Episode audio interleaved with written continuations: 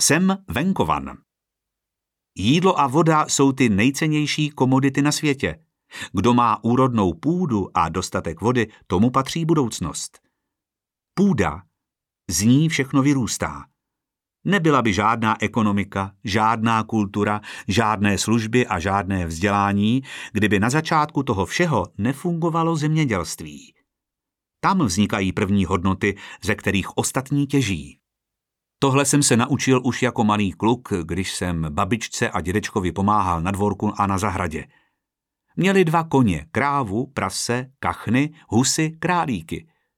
Potom jim to znárodnili, přišli o koně a krávu a děda, který byl kovář, šel dělat do JZD. Ale zůstala jim zahrádka, na které jsem se pořádně namakal. Pomáhal jsem dědovi i se včelami. Dal jsem si teď do kapučína domácí med. Nikdo z kolegů to nechápe, ale já to mám rád. Čtu si u toho rodinnou historii, kterou napsala moje máma. Vzpomínám, jak jsem pozoroval slepici, až z ní vypadne do slámy vajíčko. Pak jsem ho rychle vzal a běžel za babičkou do kuchyně. A taky, jak jsem brečel, když šel králík pod kudlu. Díky tomu jsem ale viděl, jak vlastně vzniká jídlo. Jak je těžké ho vydobít a co všechno člověk musí udělat a co se musí naučit, než dokáže přinést jídlo na stůl. Z jeho práce pak žije celá rodina, celá vesnice, celá země. Někdy mám pocit, a omlouvám se, pokud jsem moc přísnej, že někteří dnešní mladí už nic z toho nevidí a ani vidět nechtějí. Chtějí jen slyšet, že to, co si objednali v prosklené kavárně v centru města, je bio a je z volného chovu. Víc je nezajímá. V půdě je ale ta nejhlubší pravda. Čím míň má národ kontakt s půdou, tím rychleji se z něj vytrácí zdravý selský rozum. Co znamená selský rozum? No vědomí toho, jak svět funguje. Ne, co bych chtěl a co by se mi líbilo, ale jak to doopravdy je. Být zemědělcem znamená být non-stop svědkem toho, jak to na světě chodí. Co je potřeba udělat, čeho se musím vyvarovat, co si pohlídat. Zdravý selský rozum. Když jsem podnikal v zemědělství, vstával jsem před svítáním a jezdil kontrolovat svoje chlévy, jestli mají naše krávy ostříhané paznechty a vykydaný hnůj v polobotkách. A běda, když neměli. To jsem hned vytáhnul z postele zootechnika a byl řev. Od té doby uplynulo už hodně let. Pamatuju, jak jsem stál už jako premiér brzy ráno na poli nedaleko Trotiny na Trutnovsku – Kontroloval jsem přípravu stavby dálnice D11, která tudy povede směrem na Hradec a dál na Polsko. Všude okolo mě běhali lidi s krabicemi od banánů. Byli to archeologové, kteří během přípravy dálnice našli podzemní památky po prvních zemědělcích na našem území. Našli po nich tolik artefaktů, že jimi naplnili 2000 těchhle krabic. Byly staré 7000 let. Ano, na začátku každé civilizace byli a stále jsou zemědělci. Někteří naši mladí dnes žijí v takové prosperitě a pohodlí, že nemusí nic opravdového řešit. Spousta z nich se izolovala od reálného světa. Fungují už jen na sociálních sítích a v kavárnách a chtějí ten svůj slavný work-life balance. Hlavně se nepředřít. Používají informace z druhé ruky, nic z toho si neodžili takže mají svou vlastní představu světa, o kterém ale neví, jak doopravdy funguje, jaké má nároky, jaké má zákonitosti.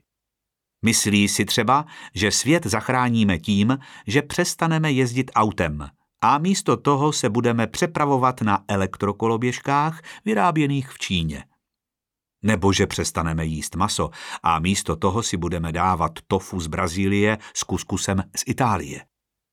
Pak se mezi sebou začnou trumfovat, kdo přijde s radikálnějším řešením, až to skončí u toho, že bychom se my lidi měli přestat úplně rozmnožovat a přenechat tenhle svět ledním medvědům.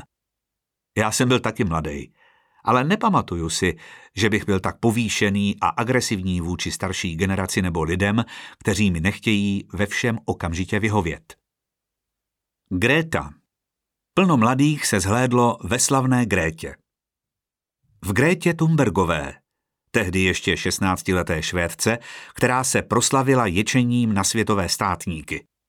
Obvinuje starší generaci, že jí zničila budoucnost. Přitom všechno, co sama jí, do čeho se obléká, čím cestuje a přes co komunikuje s kamarády, vymyslela, vypěstovala a vyrobila právě ta generace, na kterou si zvykla nadávat.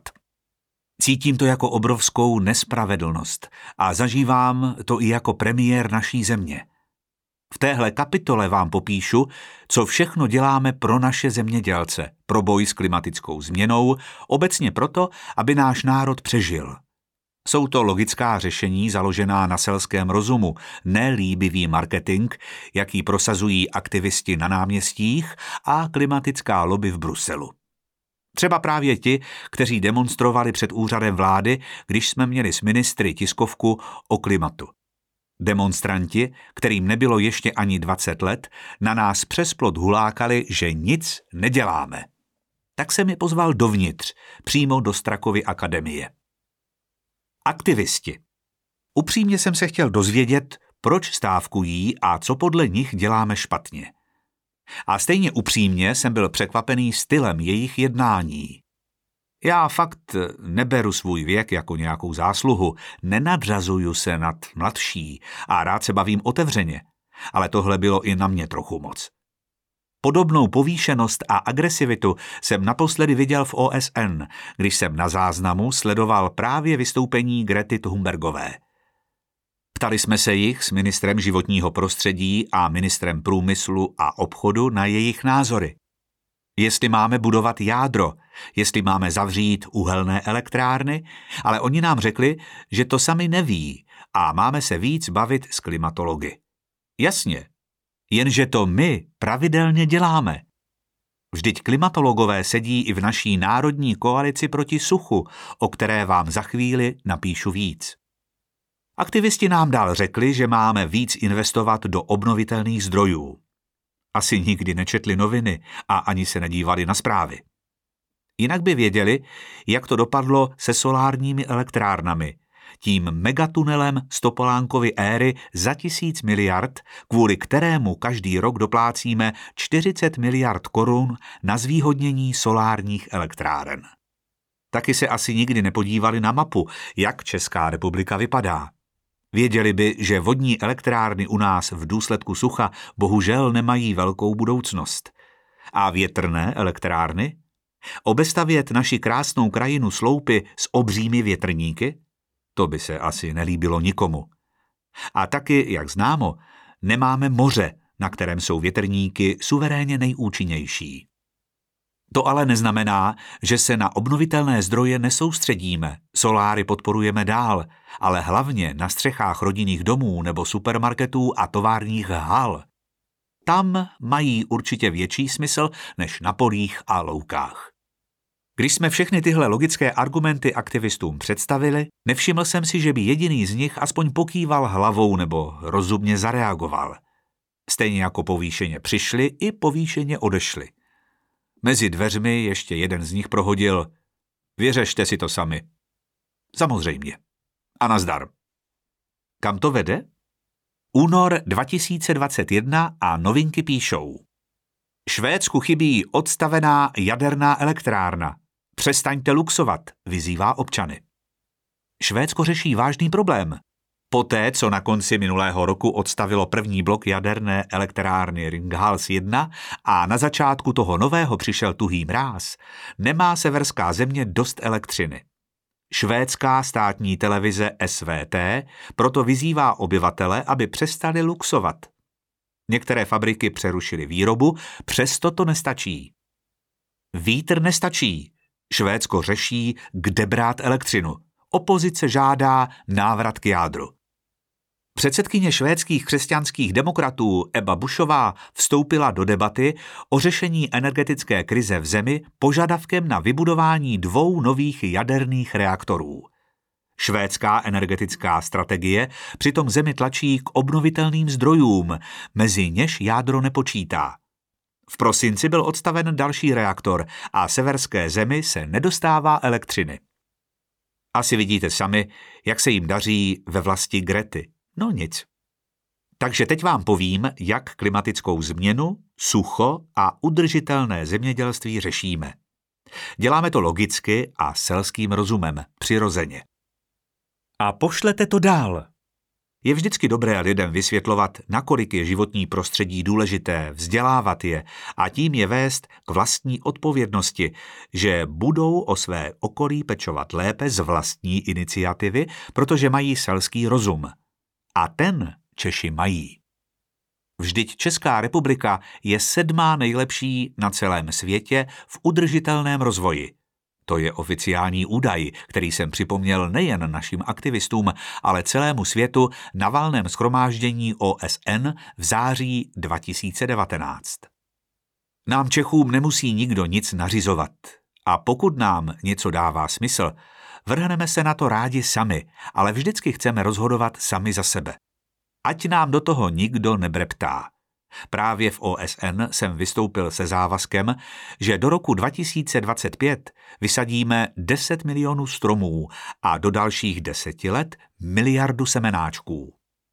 Strom je nejlepší přírodní klimatizace. Dokonce má chladící sílu jako deset člověkem vyrobených klimatizací, vytvoří za den kyslík pro deset lidí a během svého života vstřebá tolik oxidu uhličitého, kolik by do vzduchu vypustilo auto, kdyby třikrát objelo zemi. Ještě k tomu zvlhčuje své okolí. Je to úžasný organismus. Takže sázet stromy není žádný populismus, jak tvrdí někteří novináři, ale naopak je to životně důležité. Navíc, jak říká jedno přísloví, kdo sází strom, těžko může čekat, že ještě za svého života bude odpočívat v jeho stínu. Sázení stromů je opak populismu. S plánem na výsadbu 10 milionů nových stromů výrazně pomáhá Ministerstvo životního prostředí, nadace partnerství, svaz měst a obcí a spousta dalších lidí. Od roku 2017 jsme v lesích zasadili víc než 665 milionů sazenic a mimo les milion stromků. Šlo by to ještě rychleji, kdyby se k nám připojili všichni ti studenti, co chodí v pátek místo školy, demonstrovat za klima. Tenhle projekt by měl spojit všechny generace, celý národ. Můžou se zapojit úplně všichni, ale bylo by skvělé, kdyby se toho zúčastnilo co nejvíc dětí a mladých lidí. Máme 420 tisíc středoškoláků a 290 tisíc vysokoškoláků. Ti všichni si můžou v rámci školy kopnout do země a zasadit strom. V mateřských školkách je 364 tisíc dětí a na základkách dalších 941 tisíc. Kdo máte děti, víte, že jsou nadšené, když můžou pracovat s hlínou a s lopatkou. Tak ať si každé z nich zasadí vlastní sazeničku. Je malinká, má 15 cm, děti to bude určitě bavit. Je to jejich budoucnost a zároveň jsou ve věku, kdy se mají učit lásce k přírodě. Mluvil jsem o tom i s ředitelkami mateřských škol, které za mnou přijeli do Prahy jednat o mzdách ve školství a novele školského zákona. Na konci jsem se jich zeptal, jestli by dětičky ocenili můj plán rozdat jim lopatičky a sázet sazeničky malých stromečků. Celkem se jim to líbilo a musíme to logisticky domyslet. Samozřejmě, když budeme v příští vládě. Právě pro školy jsme vypsali dotace za 250 milionů, aby si mohli začít pěstovat přírodní zahrady. Po nich jsme uvolnili dalších 100 milionů, o které může žádat úplně každý, kdo se rozhodne sázet stromy. Obce, jednotlivci, školy a třeba i Združení moravských vinařů. Pumpujeme další stovky milionů do sázení všude, kde se dá. Remísky, aleje, zahrady v celé republice. Já třeba mám svoje studentská léta spojena s neustálými brigádami.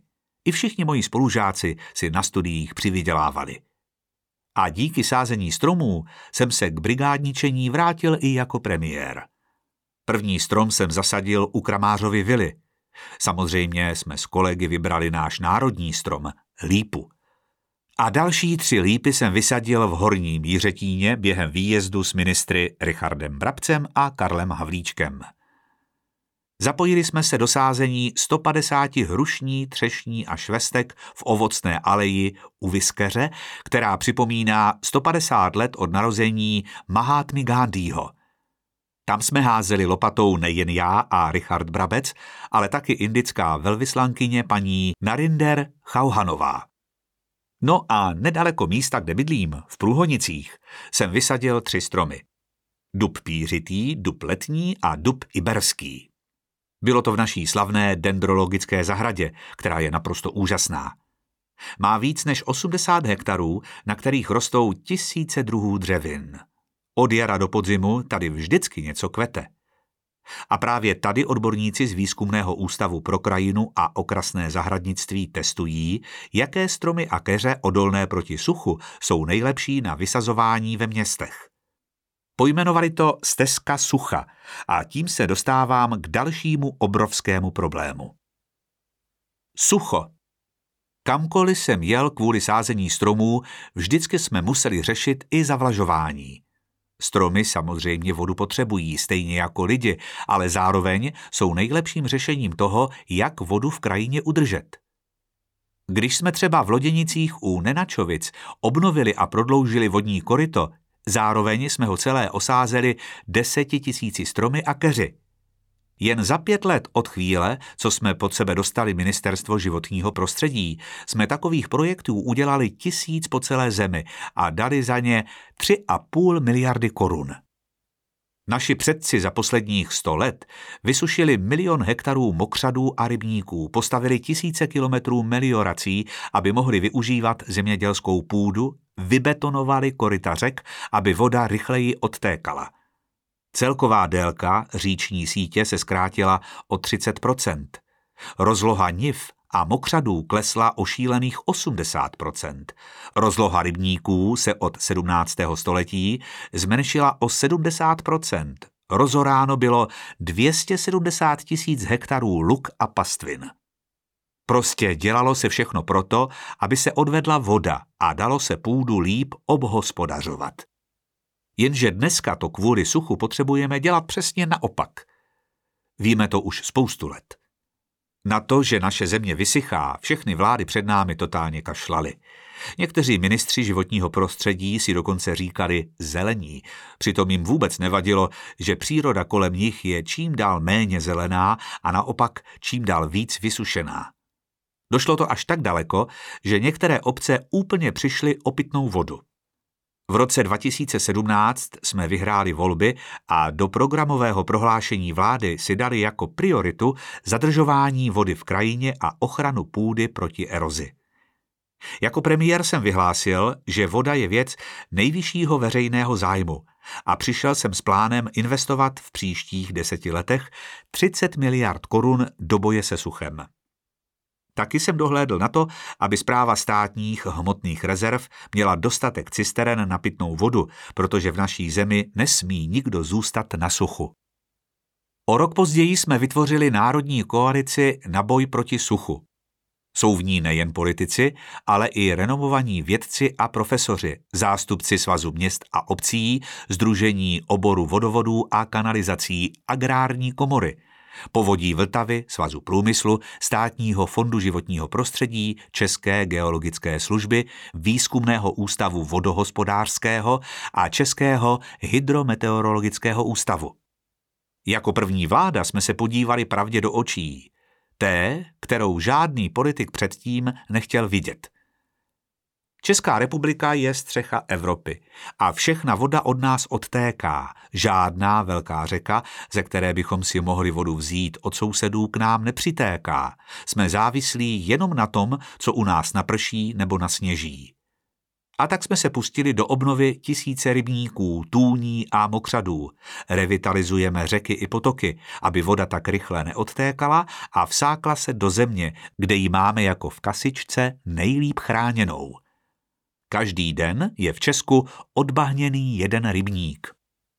Jak to funguje, jsem viděl osobně třeba v pastvisku na Jižní Moravě, kde jsme dali 10 milionů do vodního kanálu a mokřadu, které fungují jako přírodní klimatizace pro široké okolí a je v nich díky naší dotaci o 8 tisíc kubíků vody víc než předtím. Taky jsem se byl podívat na Rakovnicku ve středních Čechách, které patří k vůbec nejsuším místům naší země. Tady za 3,5 miliardy vznikají vodní nádrže Šanov, Senomaty a hlavně Kryry, které budou kumulovat vodu z řeky Blšanky, ale i přivaděč vody z ohře. Voda bude sloužit hlavně na závlahy pro zemědělce a místní průmysl a taky pro zlepšování výšky vody v místních říčkách a potocích, aby úplně nevyschly a zůstal v nich život. Dešťovka Rozjeli jsme projekt Dešťovka pro všechny, které sužuje sucho. V něm jsme půl miliardou podpořili už 127 projektů obcí a měst – Třeba v Přísnoticích vybudovali díky dešťovce systém, který svádí vodu ze střech i chodníků do podzemní nádrže a z ní zavlažují park a zeleň. Přebytečná voda pak odchází do obecního rybníka. V Bratčicích zase přestavěli starou požární nádrž na přírodní jezírko, do kterého svádí dešťovou vodu z okolních domů a přilehlých ploch. Podpora putuje i do projektů, které pomáhají zadržovat vodu ve volné krajině. Například v Šardicích vytvořili různé biopásy a krajinné prvky, kterými dělí velké zemědělské lány, svádí vodu z polí do mokřadu a díky tomu chrání půdu před erozí a ochlazují okolní krajinu. Podobných projektů jsme podpořili už přes 1700 a rozdělili mezi ně 7 miliard korun. Populární jsou taky dotace na zdroje pitné vody pro obce. Teď běží další kolo za 1,1 miliardy korun na vykopání hlubších obecních studní nebo přivedení pitné vody odjinut. Posílíme tím vodní zdroje pro dalších minimálně 460 tisíc lidí.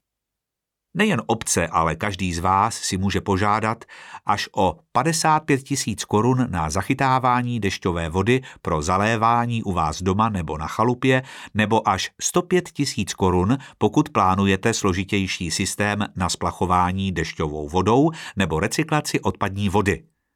Takových lidí už se našlo víc než 7 tisíc a zájem je stále veliký. Voda. Nejvíc peněz dáváme do propojování vodovodů a výstavby přivaděčů, které dovedou pitnou vodu k lidem. Na to posíláme obcím půl miliardy korun. Další dvě miliardy jdou na výstavbu čističek, aby naše povrchová i podzemní voda byly čistší a nedostávaly se do nich třeba splašky z prosakujících septiků. Největší takový projekt za skoro 700 milionů děláme v okresech Náchod a Hradec Králové, kde budujeme vodárenské soustavy, které v případě výpadku na Hradecku umožní dopravit vodu pro 600 tisíc lidí. Celkem do vodovodů a kanalizací v Náchodě a Hradci Králové budeme v letech 2020 až 2024 investovat 1,8 miliardy. K tomu ještě rekonstruujeme vodárny Kladno a Mělník. Na Chrudimsku zase rekonstruujeme přivaděče, na kterých je závislých 300 tisíc lidí. V Jivnu jsme vyřešili problém s nedostatkem vody, který měli dlouhé roky. Jen v srpnu 2018 jsme jim museli cisternami dovést 156 kubíků pitné vody. Zároveň jsme jim dali dotaci na hydrogeologické vrty, úpravu vrtu pro čerpání vody a jeho napojení na vodojem. V Jivnu se tak už nemusí o vodu bát. Vyřešilo to i problém vedlejších vyhlídek. Voda v krajině. Snažíme se udržet vodu v krajině nejen proto, abychom mohli doplňovat podzemní vody, ale taky, abychom ochránili půdu před erozí a zároveň je to ochrana před povodněmi protože nejen extrémní sucho, ale i extrémní liáky jsou projevem klimatické změny.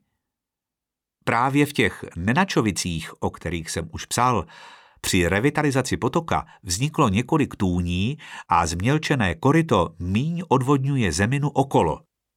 To je obrovský přínos v obdobích sucha. Zároveň takovým členitějším korytem pomaleji teče voda během povodní a snadněji se rozlije do okolní nivy. Tím pádem nebude mít takový dopad na níže položené obce. Stejně to funguje na Cehnickém potoce, kde jsme obnovili retenční nádrž. Lidi z Cehnic a okolí teď mají dostatek vody, mají nové super koupání a ještě se podle slov paní starostky Heleny Sosnové už nikdo nemusí bát stoleté vody. Stejný příběh jsem viděl v jihočeské Heřmani, kde jsme pomohli s revitalizací řeky Stará Blanice. Bílina. A teď jeden megaprojekt. Představte si, že bychom propojili všechna jezera, která vznikají v severních Čechách, kde byly dřív doly na uhlí. V tuto chvíli jsou už vybudovaná úžasná vodní díla Milada a Most a jak se bude ukončovat těžba, budou vznikat další jezera. ČSA, Bílina, Tušimice a za nějakou dobu i Vršany. Chceme je propojit tak, aby přes ně všechny protékala řeka Bílina. Jasně, je to plán na 20 až 30 let, takže si to budou moct užít až naši potomci. Vzniklo by ale unikátní vodní hospodářství, které by nám zásadně pomohlo v boji se suchem, se zdroji pitné vody. A hlavně Celé dílo by bylo doplněné malými i většími vodními elektrárnami. Spočítali jsme, že by se jejich výkon rovnal dvěma jaderným reaktorům. Navíc by některá vodní díla mohli lidi využívat na relax. Prostě chceme krajině vrátit život a zajistit čistou energii. Objem celého toho vodního díla by byl o dost větší, než je doteď největší orlík. Představili jsme tenhle plán starostům na Ústecku a byli nadšení. Jako premiér se snažím neustále se vzdělávat. Spolehám se na poznatky špičkových českých expertů a koukáme se i do zahraničí, jak jsou jinde na planetě úspěšní v boji s klimatickou změnou. Tohle know-how se pak snažíme použít u nás. Uspořádali jsme dvě velké mezinárodní klimatické akce – Ti, kdo na ně přijeli, nám potvrdili, že všechna ta opatření, o kterých jsem vám psal, děláme správně. Zemědělci. Podařilo se nám vyjednat udržení rozpočtu na společnou zemědělskou politiku Evropské unie. Kdybychom nebyli urputní a neodbitní, tak českým zemědělcům klesla roční platba na jeden hektar výrazně pod úroveň roku 2020. V rámci téhle evropské zemědělské politiky se nám podařilo nastavit rozumný kompromis mezi ochranou životního prostředí a výrobou kvalitních potravin tak, aby se to vůbec českým zemědělcům vyplácelo. Prostě jsme použili ten selský rozum a nedopustili, aby naši zemědělci zkrachovali kvůli nereálným, rádoby ekologickým nařízením. Samozřejmě, že ochranu přírody stále zlepšujeme, ale ne na úkor těch, kteří nás všechny živí. Zvýšili jsme podporu investic u malých a středních podniků. Poprvé jsme zavedli obálky pro malé zemědělce do 150 hektarů na podporu investic, kde se podařilo uspokojit skoro 100% žádostí. Podařilo se nám vyčerpat celý rozpočet na podporu investic v období 2013 až 2020. Kdo tohle téma sleduje, tak určitě víte, že minulé vlády častokrát evropské peníze museli vracet. Prostě neuměli dostat peníze k těm, pro které byly určené. Naše zemědělce předchozí vlády nedokázali ani nijak ochránit na drsně konkurenčním evropském trhu – my jim zvýšili národní dotace a tím zmenšili jejich nevýhodu oproti ostatním evropským zemím. Před námi nedávali vlády víc než jednu miliardu korun. My dáváme zemědělcům čtyři miliardy. Zároveň se díky našim dotacím zvýšila kvalita zemědělských produktů a to má přímý vliv na zdraví našich lidí i na lepší životní prostředí. Názorně vám to můžu ukázat na chovu prasat, u kterých kleslo používání léků, hlavně antibiotik, ze 3 na 0,5 koruny na kilo. Těmito dotacemi jsme taky zachránili plno zemědělců, kteří by museli snížit výrobu kvůli prudkému propadu cen některých komodit. Rolnický a lesnický fond. I ten byl před naším vstupem do vlády brutálně ošizený – a tak jsme i tady zásadně zvýšili rozpočet. Z půl miliardy vystřelil na dvě miliardy, z čehož těží malé a střední podniky, které si mohly vzít úvěry na provoz, investice a nákup půdy. Malým zemědělcům přitom byla odpuštěna i část jistiny. Znovu jsme zavedli zelenou naftu, tak jak to mají další země Evropské unie. Nový systém navíc motivuje zemědělce k větší živočišné výrobě nebo zastoupení rostlinných komodit náročných na práci. Díky tomu roste zaměstnanost v zemědělství. Taky jsme zemědělcům snížili byrokracii, protože jsme zavedli jednoduché sazby spotřeby na hektar nebo dobytčí jednotku. Naše zemědělce jsme nikdy nenechali v problémech bez podpory. Rozjeli jsme tři mimořádné vlny dotací, které zemědělcům pokryly újmu způsobenou mimořádným suchem. Díky této podpoře se podařilo postiženým podnikům nejen přežít, ale i udržet pracovní místa. Konečně jsme zavedli účinnou ochranu půdy proti erozi tím, že jsme zvýšili rozlohu chráněné zemědělské půdy v České republice z 10 na 25 Na ní musí zemědělci aplikovat moderní protierozní ochranu u rizikových plodin. Zvýšili jsme i ochranu kvalitní zemědělské půdy před jejím vynětím ze zemědělského půdního fondu. Chráníme přírodu regulací trhu s pesticidy s jasným stanovením pravidel pro jejich používání. Zlepšili jsme péči o hospodářská zvířata. Konečně po mnoha letech může podávat některé léky přímo chovatel, takže nemocná zvířata dostávají levnější a hlavně rychlejší pomoc. Díky našim akčním opatřením jsme jediná země v Evropské unii, které se podařilo úplně zbavit afrického moru prasat. Co si myslím, že je úplně nejdůležitější, jsme vláda, která konečně podpořila spotřebu kvalitních českých potravin. Propagujeme je, chráníme je před významnou tržní silou obchodních řetězců a omezili jsme dvojí kvalitu. Zájem o potraviny vyrobené u nás díky tomu výrazně stoupl. Jsou chvíle, kdy si člověk uvědomí ještě o něco víc, proč tohle všechno dělá. Proč se snažíme naše zemědělce tak podporovat? Jednu takovou chvilku jsem měl na výstavě Země živitelka v Českých Budějovicích. Je to legendární akce, na které se představují naši čeští zemědělci a výrobci potravin. Lokální paštiky, máslo, pečivo, klobásy. Prostě všechno, co mám i já hrozně rád. Vzpomínám na 46. ročník, na kterém měl projev i pan prezident Miloš Zeman. Apeloval na všechny občany, ať kupují potraviny od tuzemských zemědělců a farmářů. Jsou kvalitní a mají dohledatelný původ. Já se za ně nikdy nepřestanu rvát. Aby měli moderní vybavení, aby mohli konkurovat na evropském a světovém trhu. Protože náš cíl je soběstačnost, aspoň v těch nejzákladnějších potravinách aby naši lidi měli vždycky dostatek, i kdyby se něco na světovém trhu podělalo a začaly stoupat ceny a klesat kvalita. Máme co dohánět nejen v živočišné výrobě, ale třeba i v ovoci, zelenině nebo bramborách. Soběstačnost taky znamená, že vždycky budou pracovní místa na venkově. Nejen na polích a ve stájích, ale v celém v tom řetězci dodavatelů a odběratelů. Včely Dobře vím, že včely bez nás žít úplně klidně můžou, ale my bez nich ne. Ne proto, že by nám chyběl med, vosk, propolis nebo mateří kašička, ale protože včely prostě opilují rostliny. Naštěstí jsme včelařská velmoc. V Česku je kolem 650 tisíc zazimovaných včelstev a našim producentům pomáháme dotacemi i v tom, aby měli lepší přístup na trh. Včelařů si totiž musíme vážit. Možná si vzpomenete na to pseudotéma řepky a včel. Tak jsem se schválně ptal včelařů na to, jak je to s tím zemědělským postřikem a speciálně s tou řepkou.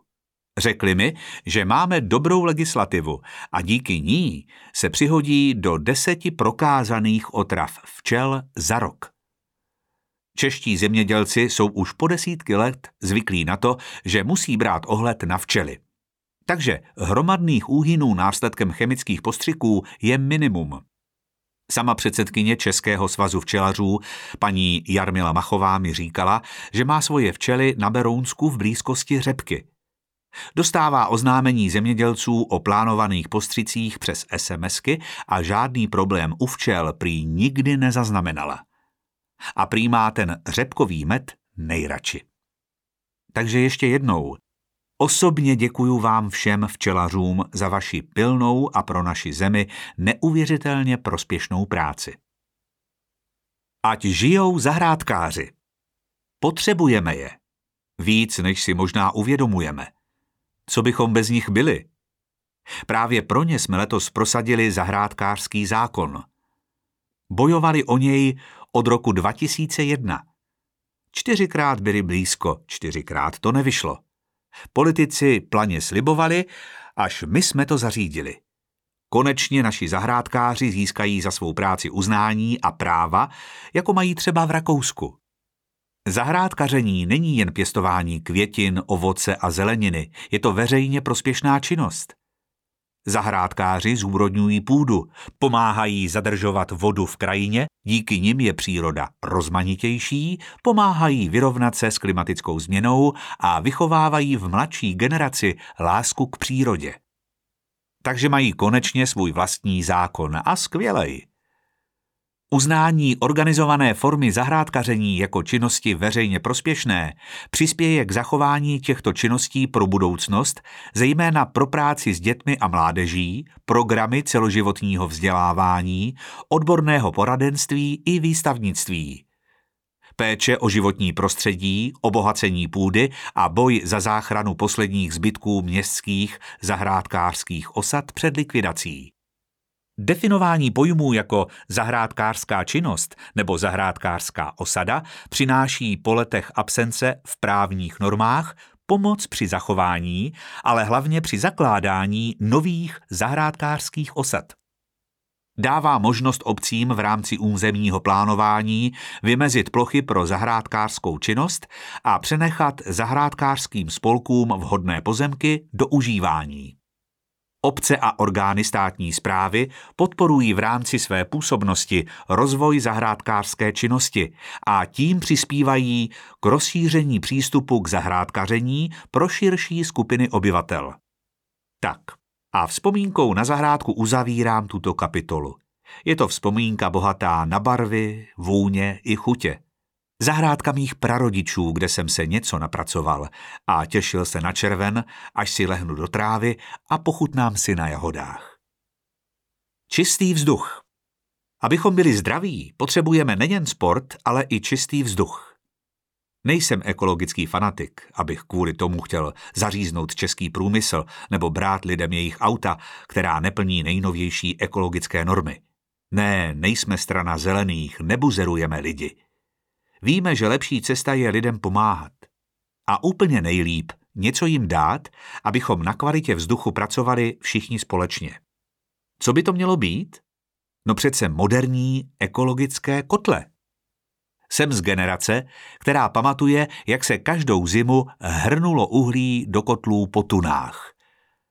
Absolutně nikdo nepřemýšlel nad ekologií popílek, prach, rakovinotvorné částečky ve vzduchu se brali jako samozřejmost. Technologie se za tu dobu strašně posunula. Existují už kotle, které jsou stokrát účinnější a čistší. A vyrábí se i přímo tady, u nás v České republice. Třeba v Ostravě Radvanicích, kde jsem se byl osobně podívat ve firmě Kotle Kamna. Když si od nich člověk kotel koupí, tak mu ještě k tomu pomůžou se státní dotací, s dotací, kterou zavedla naše vláda. Kotle. A tady se dostávám k revoluci, kterou jsme začali už v roce 2014, hned jak jsme pod sebe dostali Ministerstvo životního prostředí. Revoluci, která prokazatelně vyčistila vzduch, a zvlášť v oblastech nejpostiženějších popílkem. Dali jsme dohromady státní peníze a další vybojovali z Evropské unie a nabídli lidem tenhle skvělý díl. Máte doma starý kotel? Musíte kolem něj neustále pobíhat, když chcete v zimě udržet teplo? Budíte se v noci a přihazujete, abyste nad ránem nezmrzli? Smrdíte všem sousedům okolo pod nos? Tak hele, Objednejte si kotel, který je efektivní a stokrát ekologičtější a my vám drtivou většinu z toho zaplatíme. Každá domácnost takhle dostala možnost ušetřit až 127 500 korun. Plno lidí téhle sumě nemohlo uvěřit, když jsme to vyhlásili. Něco takového tady nikdy nebylo. A strhlo se šílenství. V Moravskosleském kraji si lidi dotace rozebrali na internetu za jedinou minutu. Po celé republice jsme museli rychle vyhlásit další vlnu a pak ještě jednu. Doteď jsme lidem pomohli vyměnit 95 tisíc kotlů, na které jsme jim přispěli 10,5 miliardou korun a další 1,5 miliardy vyplácíme. Za ní bude dalších 15 tisíc kotlů. Když jsme s kotlíkovou revolucí v roce 2014 začínali, dali jsme si cíl vyměnit 100 tisíc kotlů. Teď už víme, že to bude ještě víc. Tak vidíte, i čistota vzduchu jde vyjádřit v číslech. Můžou vám to potvrdit třeba právě lidi z Ostravy. Téhle metropoly na severu se celé dlouhé roky říkalo Černá Ostrava. Teď už ne. Kvalita vzduchu je úplně někde jinde, než třeba před 20 lety. Nové ekologické kotle, nové autobusy na zemní plyn, k tomu jsme ještě s třineckými železárnami podepsali dohodu, že budou snižovat emise prachu a zároveň, že budou dál platit ozdravné pobyty pro místní děti. Z takových příběhů se skládá příběh celého národa. Chtěl jsem je připomenout, protože lidi rychle zapomínají. Nápad. Češi jsou pejskaři. My měli celý život doma kočky a psy. Teď máme tři pejsky. Tojpudla Gigi, německého ovčáka Tanga a zlatého retrievera Elu. Předtím jsme měli dalšího německého ovčáka Maxe a belgického maliňáka Šarpa. Tak mě napadá, co čipování psů důchodcům zdarma. A taky bychom jim mohli odpustit platbu za psa. Spousta starých lidí je osamělých a pes je jejich jediný společník. Zaslouží si to. Vím, že některé obce už to dělají, ale měli by to dělat všechny. S vámi. Zážitek na celý život. Milan Kundera, jeden z nejslavnějších spisovatelů na světě, jehož 17 románů bylo přeloženo do 44 jazyků, mě s Monikou pozval na návštěvu svého pařížského bytu. Má tam plno zajímavých věcí. Nejvíc mě zaujala lampa s nápisem Je neboli kašlu na to. Potom jsme manžele Kunderovi pozvali na oběd do jejich oblíbené restaurace. Vařili tam skvěle, pochutnali jsme si a strávili spolu tři hodiny. Byla to pro mě velká čest. Hlavní slovo měla paní Kunderová, neskutečně energická dáma, která všechno řídí. Pozval jsem je k nám do Česka, kde nebyli 22 let. A myslím si, že si české občanství, o které Milan Kundera přišel po emigraci, zasloužil. Jsem hrdý, že se mu s tím mohl pomoct a děkuju moc tehdejšímu velvyslanci ve Francii panu Petru Drulákovi, že vše zařídil. Pane Kundero, děkujeme za všechno a taky za to, že vaše poslední kniha Slavnost bez významnosti vyšla hned v češtině a ve skvělém překladu.